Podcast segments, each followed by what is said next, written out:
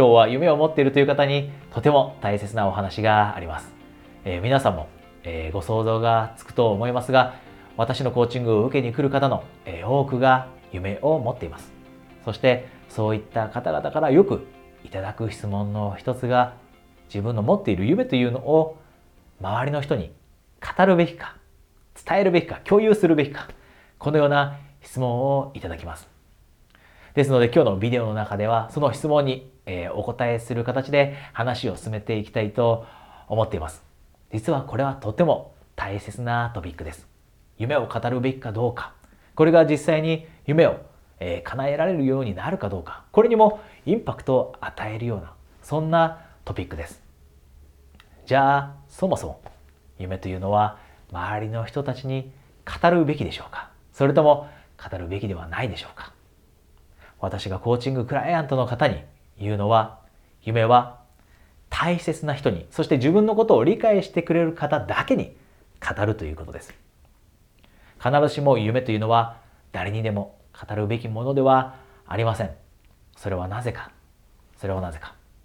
それは私たちの周り、すべての人が私たちの夢を、そして私たちの考え方というのをちゃんと理解できる人かどうかというのはわからないからです。人によっては私たちに成功してほしいと思っていない方もいます。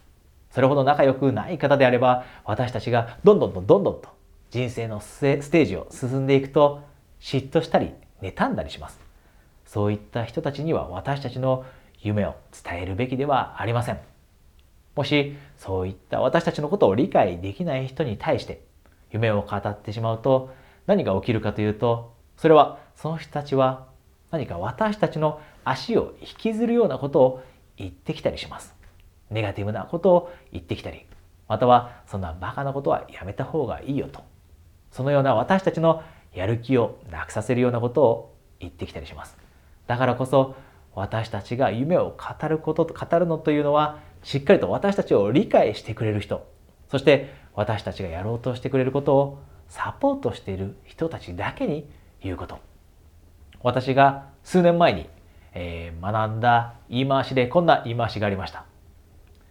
敵が私たちの飲むコーヒーに毒を入れたら私たちは死にます。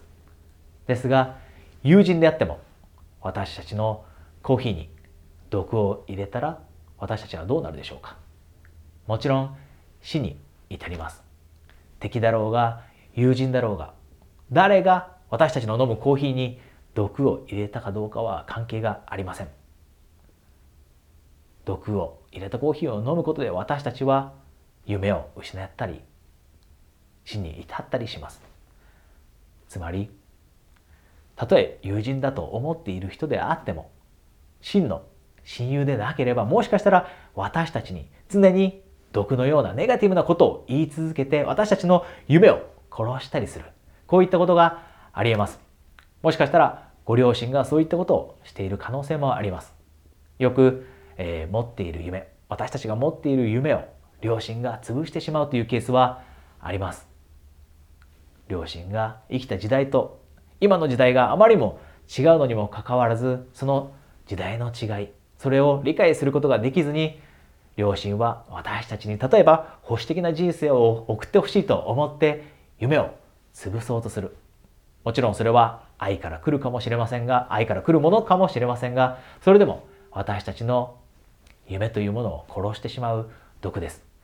だからこそ私たちが夢を語るときには、どの人が自分の状況を本当に理解してくれて、自分のサポート役に回ってくれるような人なのか、どの人が自分と同じような夢を共感できる人なのか、どの人が自分にポジティブなアドバイスをくれる人なのか、それを注意深く選んで、そして注意深く選んだ結果、その夢を共有するようにする。じゃあ、そんな気をつけて選ばなきゃいけないぐらいだったら、夢なんて誰にも語らなければいいんじゃないと。そのように思う方もいるかもしれません。ですが、夢は語るべきです。注意深く選ばなければいけないとしても、夢は自分のことをサポートしてくれる方に、えー、語るべきです。それはなぜか。それは人に対して夢を伝えた時夢を語った時私たちは自分に対する責任だけでなくて自分の言ったことに対する責任も持たなければいけなくなるからです。私たちは面目を失いたくないと思う生き物です。私の人生にとって最も大切なことの一つが信頼関係です。つまり私たちが口にしたことを実際に実行実行に移すことがなければ私たちは信頼を失うことになります。でも万が一私たちが大切な人そういった人たちに夢を語ったのであればその語ったことを必ず実践しようと実行しようと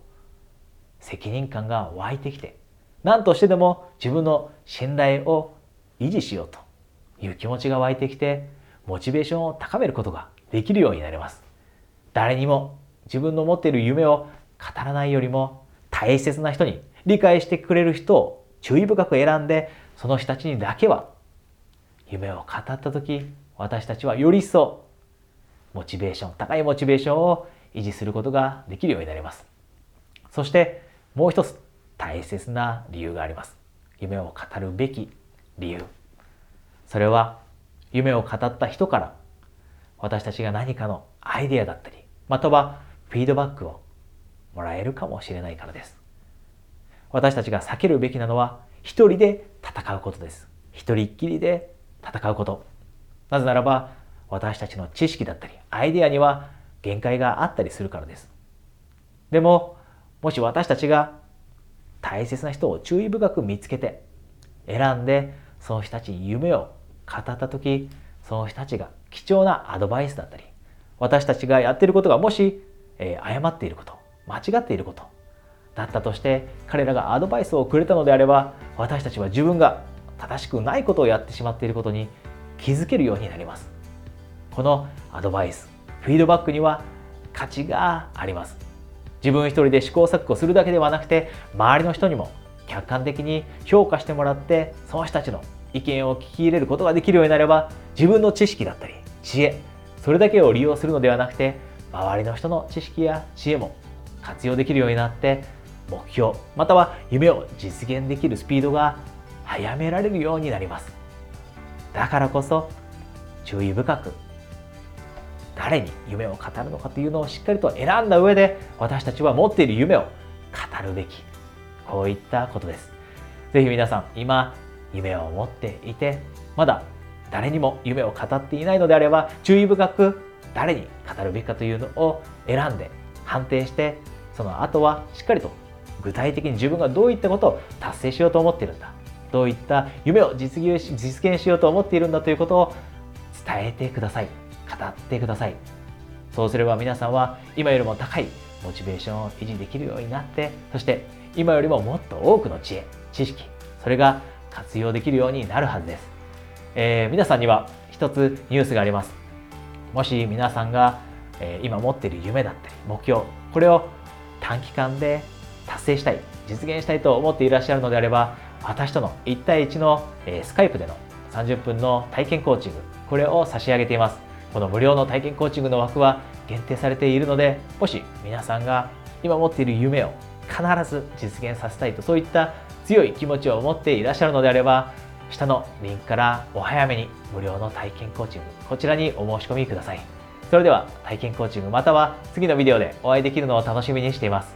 ライフコーチそしてハイパフォーマンスコーチ大塚隼人でした。